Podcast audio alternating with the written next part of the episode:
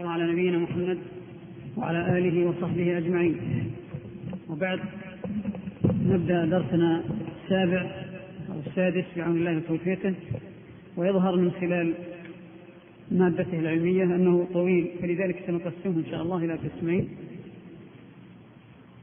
القسم الأول يبدأ من بداية الفصل وينتهي بقوله وشق عصا المسلمين.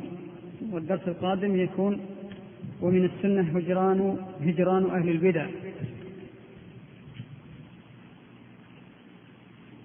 ثم إن كان هناك شيء من الأسئلة حول ما مضى حول الدروس الماضية يستكمل إن شاء الله في الدرس القادم.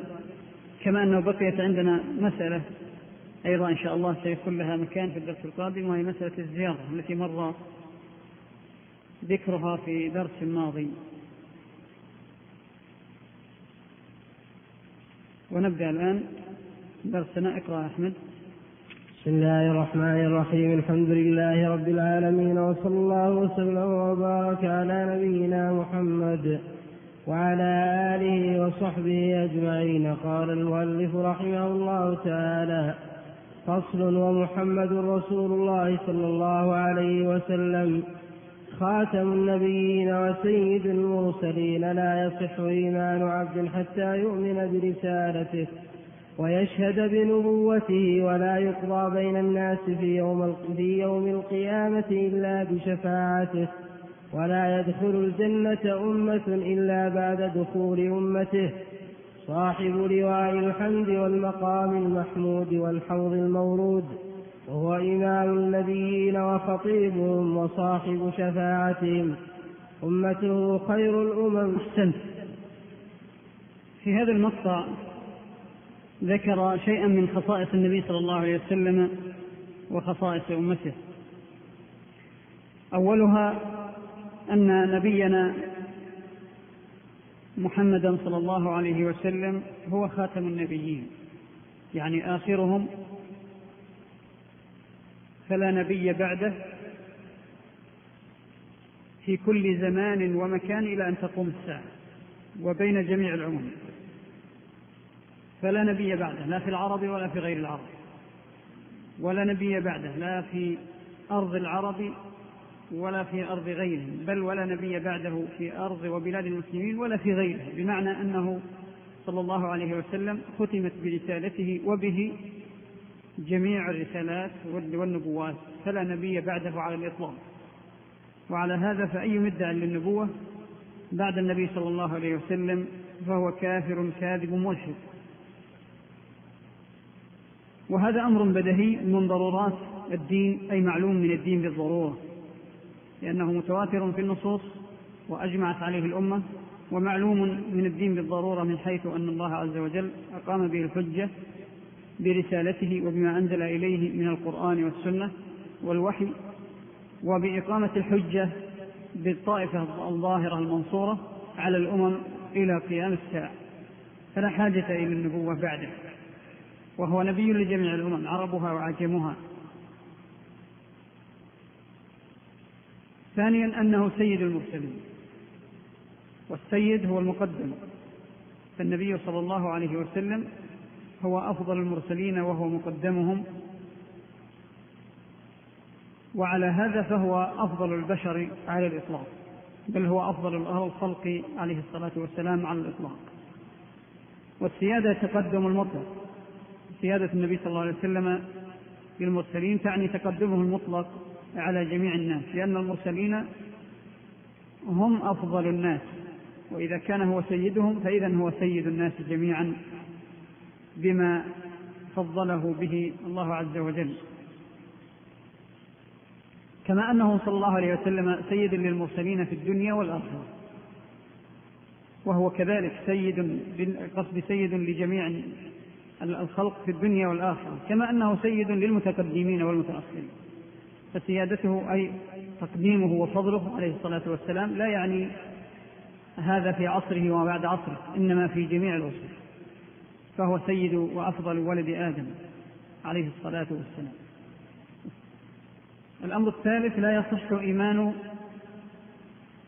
عبد حتى يؤمن برسالته. هذا على الإطلاق. لا يصح إيمان عبد حتى يؤمن برسالته. هذا على الإطلاق. بل الراجح أن جميع الأمم أيضا حتى قبل مبعثه صلى الله عليه وسلم مطالبة بالإيمان به. جميع الأمم. من لدن آدم إلى قيام الساعة. فهذا لا يختص بالأمة التي بعث فيها وما بعدها بل يختص بل يعم جميع الخلق. كلهم لا بد أن يؤمنوا برسالته. لكن الذين بعث فيهم يجب أن يأخذوا بدينه جملة وتفصيلا أما الذين قبله فقد أخذ عليهم العهد بالإيمان به على وجه الإجمال. والنبيون كلهم أخذ عليهم العهد بالإيمان به صلى الله عليه وسلم.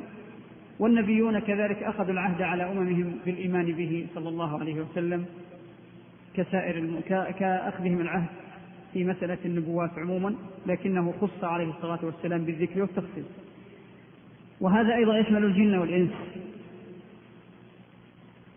الإيمان برسالته يشمل الجن والإنس الذين بعث فيهم والذين قبلهم. وقوله ويشهد بنبوته تابع لما قبله.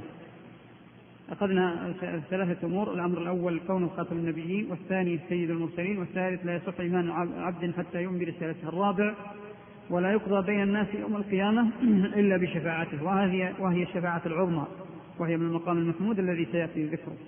بمعنى أن الناس يوم القيامة يبقون في الحشر يموج بعضهم في بعض.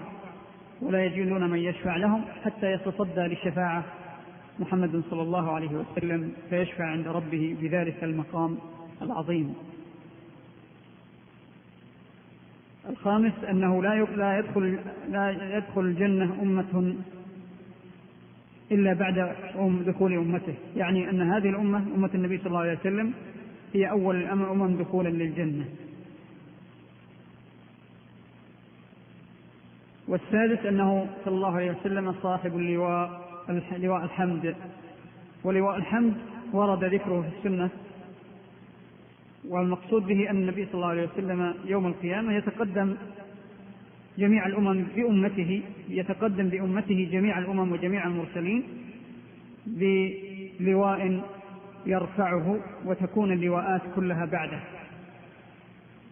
واللواء هو علم كما هو معروف. يرفعه النبي صلى الله عليه وسلم وتكون وراءه أمته ويكون هو المقدم أو صاحب اللواء في هذا المقام. والمقام سادسا أو سابعا أنه صلى الله عليه وسلم صاحب المقام المحمود وهو بمعنى الشفاعة التي مر ذكرها. لكن المقام المحمود قد يتفرع إلى مقامات من ضمنها الشفاعة العظمى وبعضهم يدخل في ذلك شفاعته صلى الله عليه وسلم لأهل الجنة أن تفتح لهم أبوابها.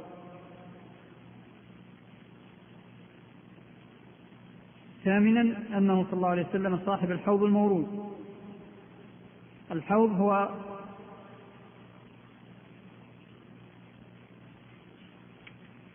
الذي مر ذكره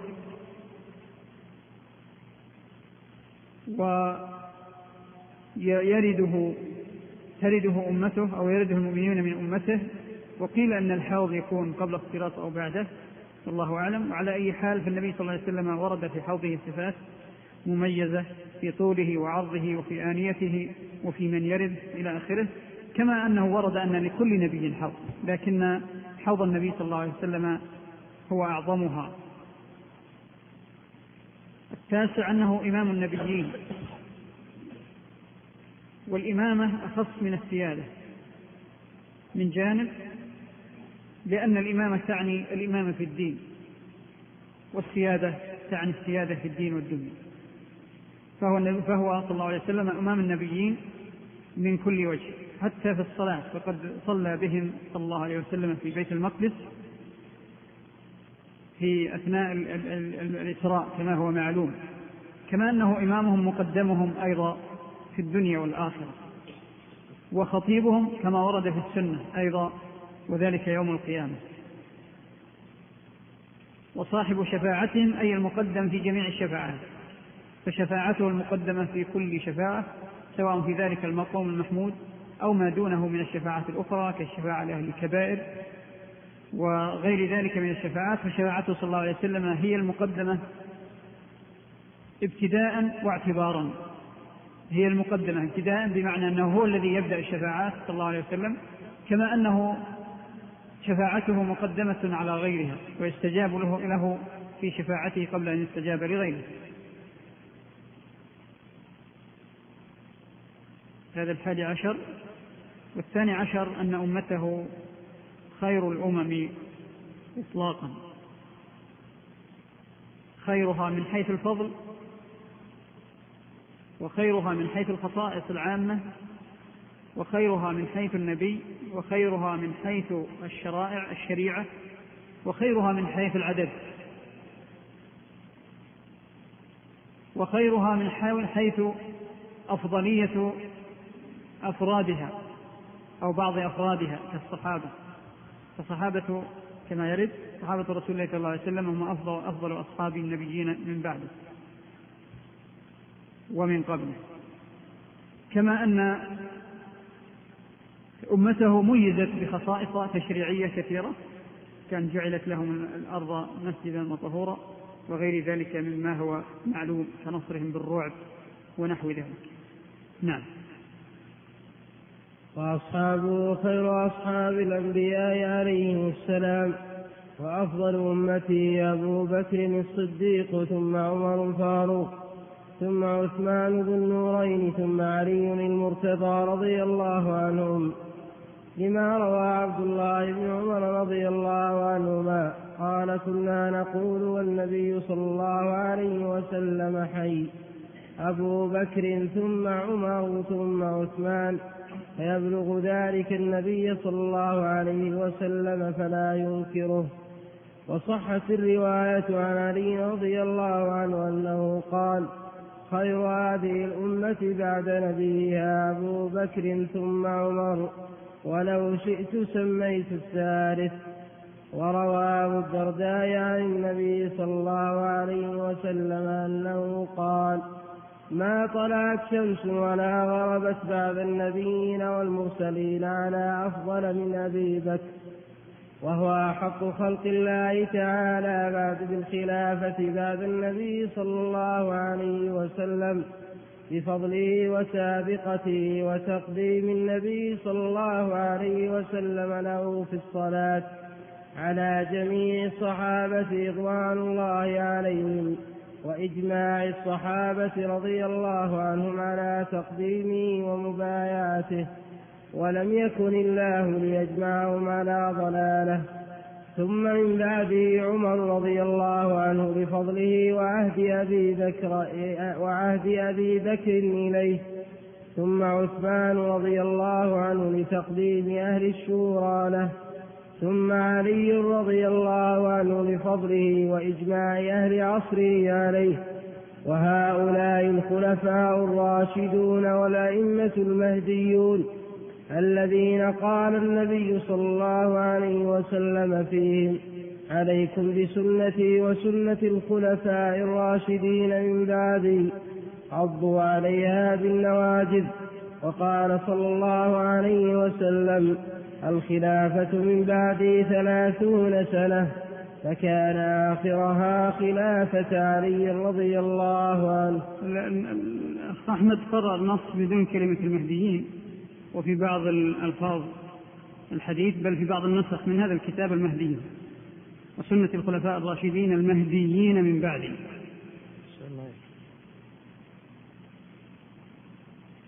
وردت في ألفاظ بعض ألفاظ الحديث كما أنها هنا في النسخة التي عندي مثبتة.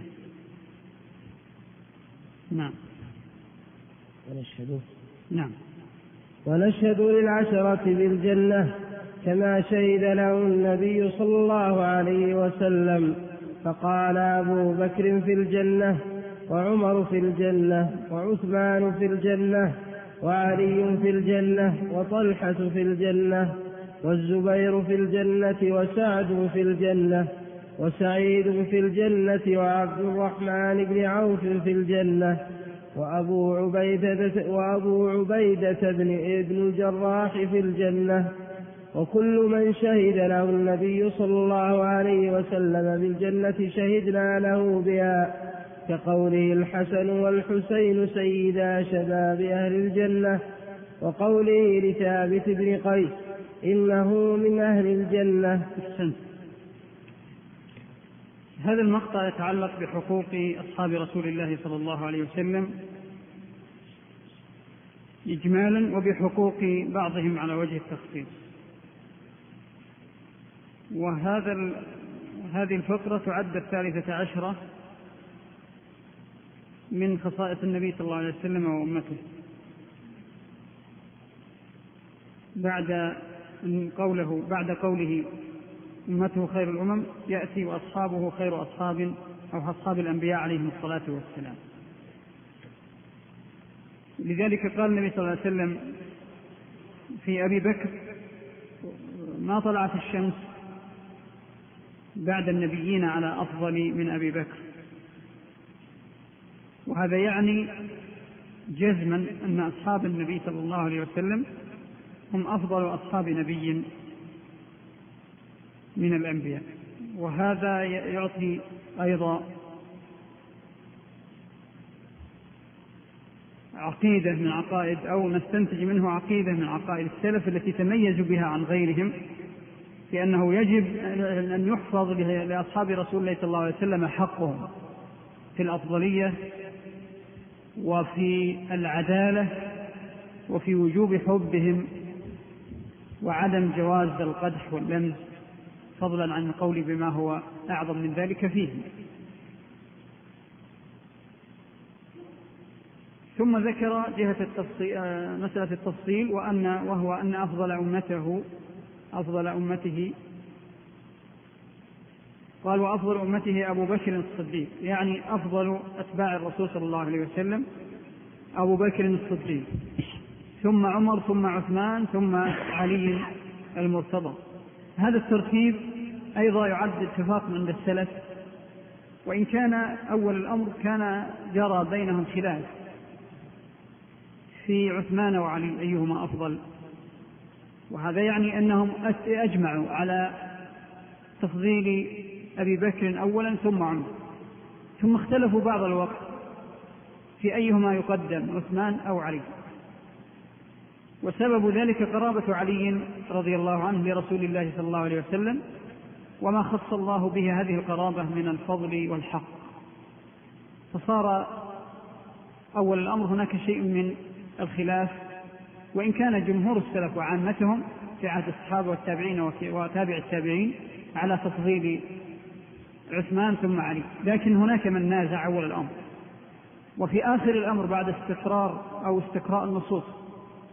وحينما بلغت النصوص العلماء واجتمعت لديهم تبين بالنص أي بالأحاديث عن النبي صلى الله عليه وسلم الكثيرة أن ترتيب الأفضلية على نحو ترتيب الخلاف. وأن عثمان رضي الله عنه أفضل من علي وصار هذا ما يشبه الاتفاق عند السلف فيما بعد. وكما ذكرت لكم تعليل ذلك أن كثيرا من النصوص الواردة في عثمان ما كانت تبلغ بعض الصحابة وبعض التابعين قبل أن تنتشر وتشتهر. فلما انتشرت واشتهرت علموا بهذا الترتيب من خلال النصوص. وفعلا إذا استقرأنا النصوص الواردة في الأفضلية نجد أن أكثرها يرد في أبي بكر ثم يليه عمر ثم يليه عثمان ثم يليه علي. فبعد اجتماع النصوص وجمعها صار هذا اتفاق بين السلف. وعلى هذا فإن الذين قدموا علي على عثمان في أول الوقت قبل أن تبلغهم النصوص يعذرون بذلك. يعذرون بذلك وهذا اجتهاد سائغ لأنها لم تبلغهم النصوص بمجموعها فيعرفوا ذلك الحق. أما بعد بلوغ النصوص كما كان في العهد العصر الثاني والثالث في القرن الثاني والثالث فإن الأمر لم يعد محل خلاف. ولذلك يرمون السلف يرمون من فضل علي على عثمان بالتشيع فيما بعد. ويعتبرونه صاحب بدعة بعد بيان النصوص وظهورها. وكل وكل من الخلفاء الراشدين صار له وصف. فأبو بكر الصديق كما تعلمون سمي بالصديق وهذا علم عليه لأنه صدق النبي صلى الله عليه وسلم بالغيب والشهادة وأنه هو أول من صدقه من الرجال. وعمر الفاروق لأن الله لأن الله فرق بإسلامه بين الحق والباطل وفرق الله بقوته وجرأته في الحق بين الحق والباطل بل كان رضي الله عنه قويا في الحق درأ عن الإسلام أمورا وشرورا عظيمة وبدعا. لو لم يكن منه ذلك الحزم لحصل ما حصل. فهو الفاروق بين الحق والباطل. وعثمان ذي النورين لأنه تزوج باثنتين من بنات النبي صلى الله عليه وسلم. وأنا أعجب من الرافضة الحمقى. كيف يطعنون بعثمان رضي الله عنه؟ مع أنهم يدعون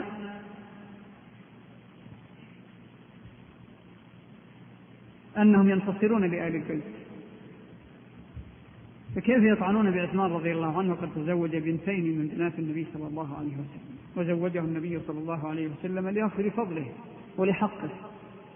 فهم كأنهم بذلك يقدحون في النبي صلى الله عليه وسلم حيث زوجه بابنتيه ثم يقدحون ببنات النبي صلى الله عليه وسلم الذين تزوجهن عثمان ثم يقدحون بهذا الإمام العظيم الذي جعل الله له ذلك الفضل. على أي حال الرافضة الكلام فيهم يطول لكن بالمناسبة الكلام عن تسمية النبي آه، عثمان رضي الله عنه بذي النورين فإن هذا فيه رد مباشر للرافضة ثم علي المرتضى.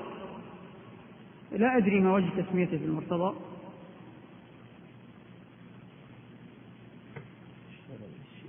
نعم. إي نعم.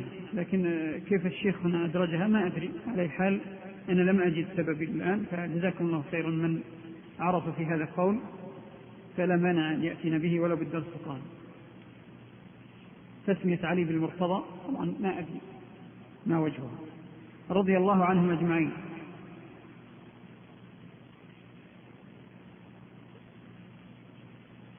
ثم ذكر شيئا من النصوص التي وردت في تفضيل هؤلاء وهي كثيرة جدا لا تكاد تحصى وقد أفردها كثير من أهل العلم بكتب تقع في مجلدات فضل الأربعة فقط يوجد فيه كتب تقع في مجلدات بعضها في مجلد كبير وبعضها في مجلدين. ربما يكون بعضها أكثر من ذلك. فلأحد المقادسة نسيته الآن وربما يكون الشيخ المؤلف له كتاب في فضل الخلفاء الأربعة يقع في مجلدين كبيرين. فيقول كنا نقول والنبي صلى الله عليه وسلم هذا كلام عبد الله بن عمر كنا نقول والنبي صلى الله عليه وسلم حي. أبو بكر ثم عمر ثم عثمان ثم علي يعني في الترتيب. والنبي صلى الله عليه وسلم يسمع ذلك منهم فلا فلم ينكر عليهم ذلك بمعنى أنه أقرهم على ذلك.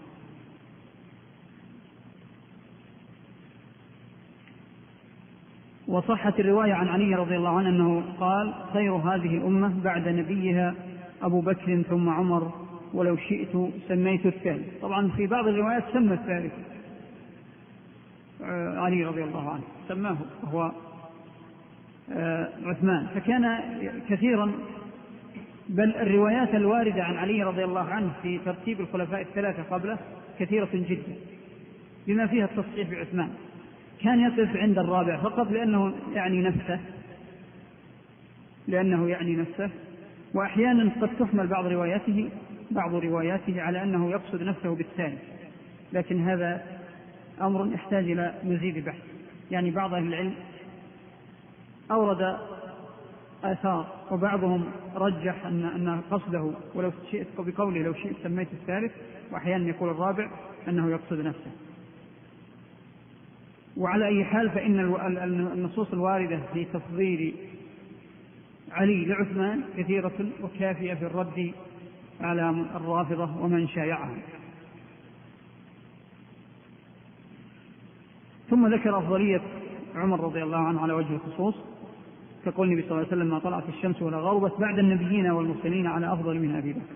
هذا يؤخذ منه كما قلت لكم الدلالة القاطعة على أن أصحاب النبي صلى الله عليه وسلم هم أفضل أصحاب الأنبياء. لأنه إذا كان النبي صلى الله عليه وسلم وهو صاحب وليس بنبي هو أفضل من طلعت عليه الشمس بعد النبي فهذا يدل قطعا بمنطوقه ومفهومه على أن أصحاب النبي صلى الله عليه وسلم أفضل أصحاب الأنبياء. وهو أحق خلق الله بالخلافة بعد النبي. لأن هناك من أصحاب الأهواء من, من سلم بأفضلية النبي صلى الله عليه وسلم بأفضلية أبي بكر رضي الله عنه لكنه لم يسلم بأفضلية بأحقيته بالخلافة. وعلى هذا أكثر فرق الشيعة. والرافضة وبعض الزيدية وبعض الخوارج. فإنهم نازعوا في تقديم أبي بكر في الخلافة وإن اعترفوا بأفضليته الأفضلية المطلقة. نظرا لأنهم يرون أن الخلافة لا ينبغي إلا أن تكون لآل البيت. وهذه النزعة نزعة موروثة عن الفرس. عن الفرس المجوس. هم الذين يرون أن الملك حكر على أسر معلومة. طبعا الفرس كانوا يقدسون الساسانيين. ملوك ملوك فارس. يقدسونهم ويرون أن الإمامة أو الملك فيهم ولا يخرج عنهم. وأنه يتوارث حتى لو انقطع نسلهم من الرجال يبقى الملك في النساء وأبناء النساء. وهذه النزعة موجودة عند كثير من الأمم الضالة. توجد الآن عند بعض الأمم الأوروبية كالبريطانيين وتوجد في الفرس قديما وانتقلت إلى الشيعة الرافضة.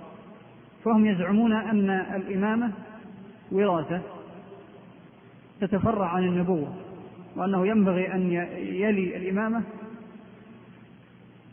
أحد واحد أو بعض الأئمة من أو أحد الأئمة من ذرية النبي صلى الله عليه وسلم. فلذلك حتى الذين ما طعنوا في أفضلية أبي بكر منهم كأوائل الشيعة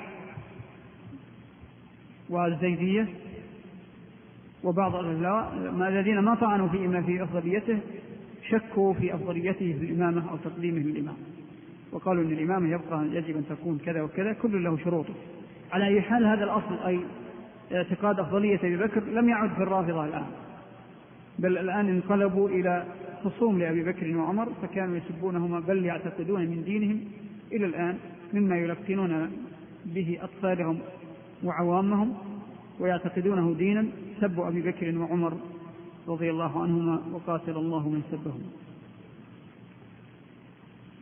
وأنا أعجب بهذه المناسبة من الذين يشكون في كفر من قال بهذه الأمور. يعني إذا كانوا طعنوا في أفضل أصحاب رسول الله صلى الله عليه وسلم وطعنوا في زوجاته وتكلموا في عرضه طعنوا في عائشة رضي الله عنها ثم إنهم بعد ذلك لم يكتفوا بالطعن فيه بل طعنوا فيما جاء جاءوا به من دين وروايات. وألغوا كل ما رواه رواه أصحاب رسول الله صلى الله عليه وسلم عنه إلا نفر معدودين لا يزيدون عن سبعة وبعضهم يجعلهم خمسة أو أو أو ثلاثة. المهم أن هؤلاء المبتدعة بل الضلال الآن لم يعودوا يعترفوا بأبي بكر ولا عمر بل يرون أنهم ارتدوا ارتدا نسأل الله السلامة ثم ذكر إجماع الصحابة على تقديم أبي بكر مطلقا ثم على مبايعته بالخلافة على وجه الخصوص وبين أن الله عز وجل لم يكن ليجمعهم على ضلال فقد أجمعوا على مبايعته وإمامته بل أجمع المسلمون ولا يزال الإجماع وإلا أن تقوم الساعة بين أهل الحق على إمامة أبي بكر ثم عمر ثم عثمان ثم علي. ثم من بعده عمر رضي الله عنه بفضله وعهد أبي بكر إليه ثم عثمان رضي الله عنه بتقديم أهل الشورى له. هذا يتعلق فيما يتعلق بالخلافة. عمر رضي الله عنه استحق الخلافة بأمور كثيرة منها أنه الرجل الثاني في الأفضلية ومنها أن أبا أن أبا بكر رضي الله عنه عهد إليه بالخلافة ومنها أن أهل الشورى هم الصحابة رضوا بخلافته وبايعوه وهذا إجماع. ثم عثمان رضي الله عنه كذلك. حقه في الخلافة حق مشروع لأنه تمت له البيعة لاصطفائه من قبل عمر رضي الله عنه من خلال الذين اختارهم وهم الستة. ثم أن أهل الشورى الذين قدمهم عمر ثم قدمهم المسلمون وهم أفضل أصحاب رسول الله صلى الله عليه وسلم في هذه في هذا الأمر فإنهم اتفقوا على عثمان. ثم أخيرا أجمع الصحابة على خلافته بمواعيته بمبايعتهم له. حتى الذين تخلفوا عن مبايعته أي أول الأمر لأي عذر كان فيما بعد لحقوا بالجميع وتمت الخلافة له بإجماع. ثم علي رضي الله عنه كذلك خلافته بإجماع. وقد أورد بعض الجهلة إشكالا حول خلافة علي رضي الله عنه وهو ما حصل من منازعة وعدم البيعة له من قبل معاوية رضي الله عنه وأهل الشام وبعض الناس. وظنوا أن ذلك يعد اختلافا على إمامته وليس الأمر كذلك بل كانت البيعة عندهم مشروطة فقط بمعنى أنهم قالوا نبايع وعلى العين والرأس والسمع والطاعة لكن بشرط أن يقتص لقتلة عثمان قبل البيع. إذا لم يكن أحد ينازع في بيعة علي رضي الله عنه. إنما كانت المنازعة في إجراء البيعة كيف تكون ومتى تكون فقط. ومع ذلك فقد انعقدت البيعة من أهل الشورى وأهل الحال من حل العقد القريبين منه في المدينة. ثم قال وهؤلاء الخلفاء الراشدون المهديون الذين قال فيهم صلى الله عليه وسلم عليكم بسنتي وسنة الخلفاء الراشدين المهديين من بعدي عضوا عليها بالنواجذ. وهذا من أصل من أصول الكبرى والعظمى في تقرير الدين وبيان مصادره. فإن الأمور التي سنها الخلفاء الراشدون في أحوال الأمة تعد سنة لأن النبي صلى الله عليه وسلم جعلها كذلك فقال عليكم بسنتي وسنة الخلفاء الراشدين. فلذلك تميز عهد الخلفاء بأن كثيرا مما وقع فيه باجتهاد هؤلاء الخلفاء الراشدين وأهل الشورى معهم كثير مما وقع فيه من أمور الدين ومناهجه سواء حول التشريع والعمل به أو حول الجهاد أو الأمر بالمعروف عن المنكر أو الولايات والخلافة والإمامة أو غير ذلك من مصالح الأمة ومناهجها في الدين. كل ذلك يعد ما حدث فيه في أيام الخلفاء الراشدين يعد من السنة التي ومن مناهج الدين ومن قواعده وأصوله. ثم ذكر العشرة المبشرين بالجنة وأنهم يشهد لهم بذلك جزما وهم الخلفاء الأربعة الذين مر ذكرهم وطلحة ابن عبيد الله والزبير بن العوام. وهذا فيه رد ذكر طلحة والزبير فيه رد مباشر وصريح وقطعي على الذين طعنوا في أصحاب الجمل والصفين أو الذين شاركوا في أصحاب في الجمل والصفين. أو الذين شاركوا أو ابتلوا بالفتنة التي حدثت بعد مقتل عثمان رضي الله عنه. فإن الذين طعنوا يرد عليهم بمثل هذا الحديث بالشهادة لهؤلاء بأنهم من أهل الجنة. وتعرفون أن أول من طعن الخوارج فقد كفروا طلحة والزبير ثم كفروا عددا كبيرا من الصحابة. وكذلك لحق بهم طوائف من أهل الأهواء القدرية المعتزلة الجهمية والروافض فيما بعد صار هذا من دينهم الذي يجعلونه ضمن العقائد الأساسية عندهم وسعد هو سعد بن أبي وقاص رضي الله عنه وسعيد هو سعيد بن زيد. رضي الله عنه. وعبد الرحمن بن عوف وأبو عبيدة بن الجراح أمين هذه الأمة. ثم قال وكل من شهد له النبي صلى الله عليه وسلم شهدنا له بها. يعني من ثبت في أي في حديث من الأحاديث أن النبي صلى الله عليه وسلم شهد له فإنه نشهد له إذا صح الحديث. سواء كان هذا شهادة بالجملة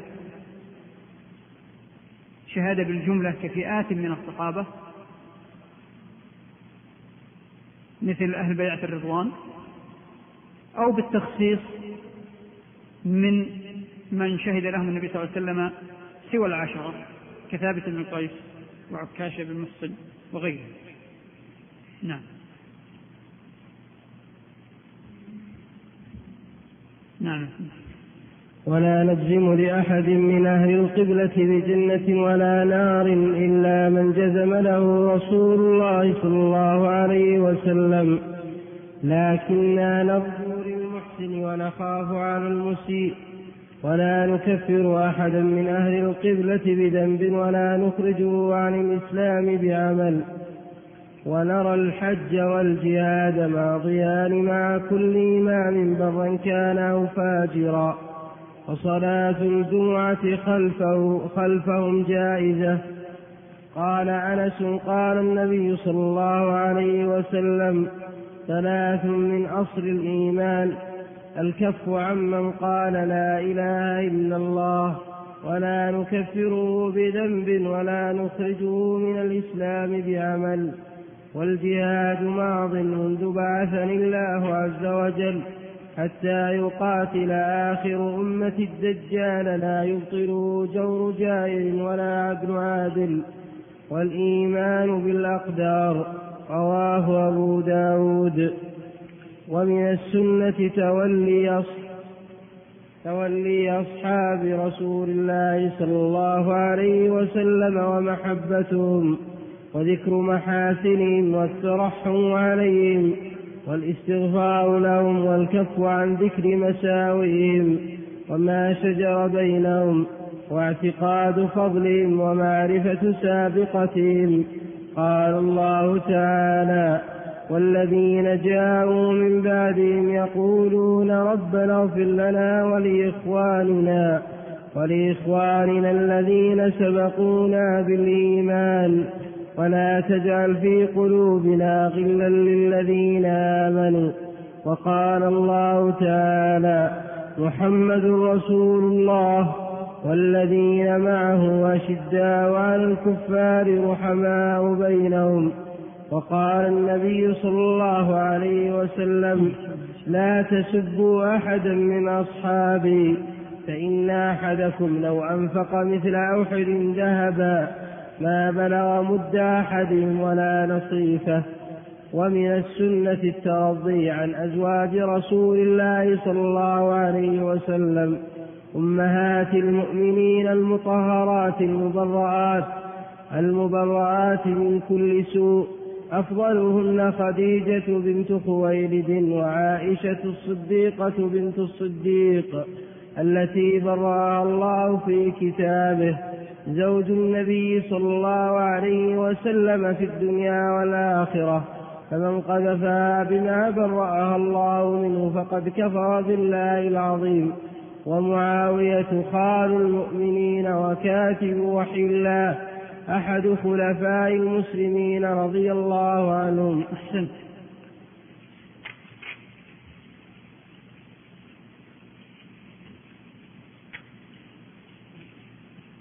في أول هذا المقطع ذكر قاعدة من قواعد أهل السنة والجماعة وهي عدم الجزم لأحد من أهل القبلة بجنة أو نار. وهذه جاءت بمناسبة الشهادة لمن شهد لهم الرسول صلى الله عليه وسلم بالجنة. لما ذكر هذا بين أن الشهادة للمعين لا تجوز إلا بنص سواء شهادة بالجنة أو الشهادة بالنار ثم ذكر القاعدة العامة في من لم يرد فيهم نص الذين لم وهم عموم المسلمين أهل القبلة. ويقصد بأهل القبلة المصلين. يقصد بأهل القبلة المصلين. لذلك الذي يعلم أنه لا يصلي لا يعد من أهل القبلة. إذا جزمنا أن فلان من الناس لا يصلي أبدا فليس من أهل القبلة. ولا ليس له هذه الحقوق التي يذكرها. المهم أن أهل القبلة وهم المسلمون الذين يصلون. لا نجزم لأحد منهم بجنة ولا نار. بمعنى لا نجزم أن هذا الشخص بعينه سيموت على ما هو عليه من ظاهر صلاحه وأنه سيكون مآله الجنة. الحكم يكون على الموت وعلى ما بعد الموت. كذلك لا نجزم بأن فلان من الناس العاصي لأن هنا يتكلم عن عصاة. العاصي أو مرتكب الكبيرة لا نجزم أنه سيموت على معصيته لأن ما ندري ماذا سيحدث له. بينه وبين ربه ثم بعد ذلك لا نجزم أن مصيره ذنب. فإن إذن يبقى مجرد الرجاء والخوف. فنرجو للمحسنين كما ذكر نرجو للمحسن لأن الله عز وجل وعده بذلك. ووعد الله إن شاء الله متحقق وصادق.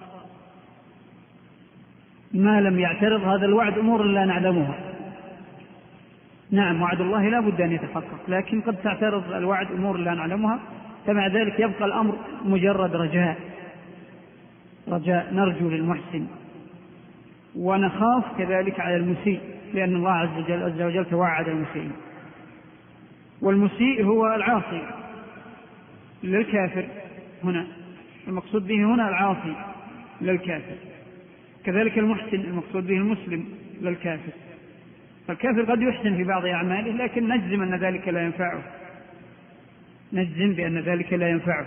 إذا المحسن من المسلمين أهل القبلة والمسيء أي العاصي من أهل القبلة. ثم ذكر القاعدة الثانية أو الثالثة. قلنا القاعدة الأولى لا نجزم لأحد من القبلة بجنة ونار إلا من جزل من الرسول صلى الله عليه وسلم. والقاعدة الثانية أن نرجو للمحسن أن يثيبه الله عز وجل على إحسانه ونخاف على المسيء أن يقع عليه الوعيد.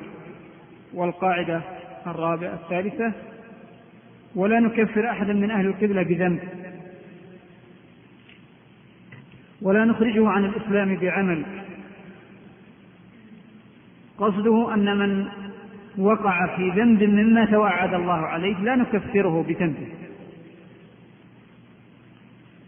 وقد يرد على هذا إشكال وهو ماذا نقول في المسلم الذي وقع في مكفر مما ذكره الله عز وجل مما يقتضي تكفيره كقتال المسلم؟ إذا المسلم قتل أخاه المسلم أو قاتله. وقد ذكر النبي صلى الله عليه وسلم أن قتال المسلم كفر. كذلك الذي يأتي الكهان والسحرة ويصدقهم. ذكر النبي صلى الله عليه وسلم أن فعله كفر. وهناك أحاديث وعيد عامة مثل من غشنا فليس منا قد يفهم منها عند بعض البعض يعني الكفر وهذا أيضا فهم بعيد لكن قد يفهم منه. على أي حال هناك نصوص ورد ذكر الكفر فيها بالنسبة لمن فعل أو قال أو اعتقد. وهو من أهل القبلة. فهذا النوع من الكفر يعد كفر غير مخرج من الملة. ما ذكره النبي صلى الله عليه وسلم من المعاصي وأنه كفر هذا يعد كفرا غير مخرج من الملة وهو الكفر الذي يعد من الكبائر.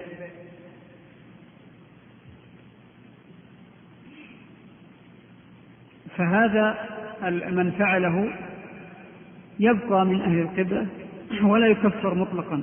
فعله يكون كفر وهو أيضا قد يطلق عليه أحيانا الكفر دون المخرج من الملة. يعني كما يسميه بعض السلف كفر دون كفر. لكن لا يسمى كافرا بإطلاق. يقال فعلت كفرا أو فعلك هذا كفر أو من فعل ذلك فقد كفر. لكن لا نخرجه عن الإسلام بمجرد الذنب وإن كان كبير من الكبائر. ما لم يكن الذنب الشرك أو الذنب الذي يخرج من الملة بنص آخر بنص قطعي يدل على إخراجه من الملة. ثم كذلك ذكر العمل ولا نخرجه عن الإسلام بعمل. يقصد بذلك ما هو أعم من مجرد الذنب. العمل عمل القلب وعمل اللسان وعمل الجوارح أي عمل عملا من الأعمال التي تقتضي كفره. ظاهرا لكن لكن كفر غير مخرج من الملة فإنه لا يكفر. فضلا عن دون من دون ذلك ممن اقترف الكبائر. كالربا والسرقة والظلم وغير ذلك فإن هذه الأمور كبائر لكن لا يخرج من الإسلام بمجرد عملها. وهذا ينسحب على حكمه في الدنيا وحكمه في الآخرة. حكمه في الدنيا بمعنى أننا لا نكفره كفر غير مخرج من الملة وإن كان عمله أحيانا قد يصل إلى الكفر الذي هو كفر دون كفر. كذلك في مماته لا نحكم عليه إذا مات على هذه الكبيرة بأنه كافر.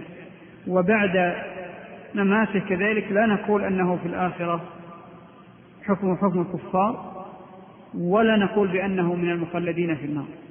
بل نقول إنه تحت مشيئة الله إذا مات على كبيرته وذنبه تحت مشيئة الله إن شاء غفر له وإن شاء عذبه ثم نجزم بأنه إن عذب فيخرج بشفاعة النبي صلى الله عليه وسلم لأهل الكبائر من أمته. ونرى الحج والجهاد ماضيين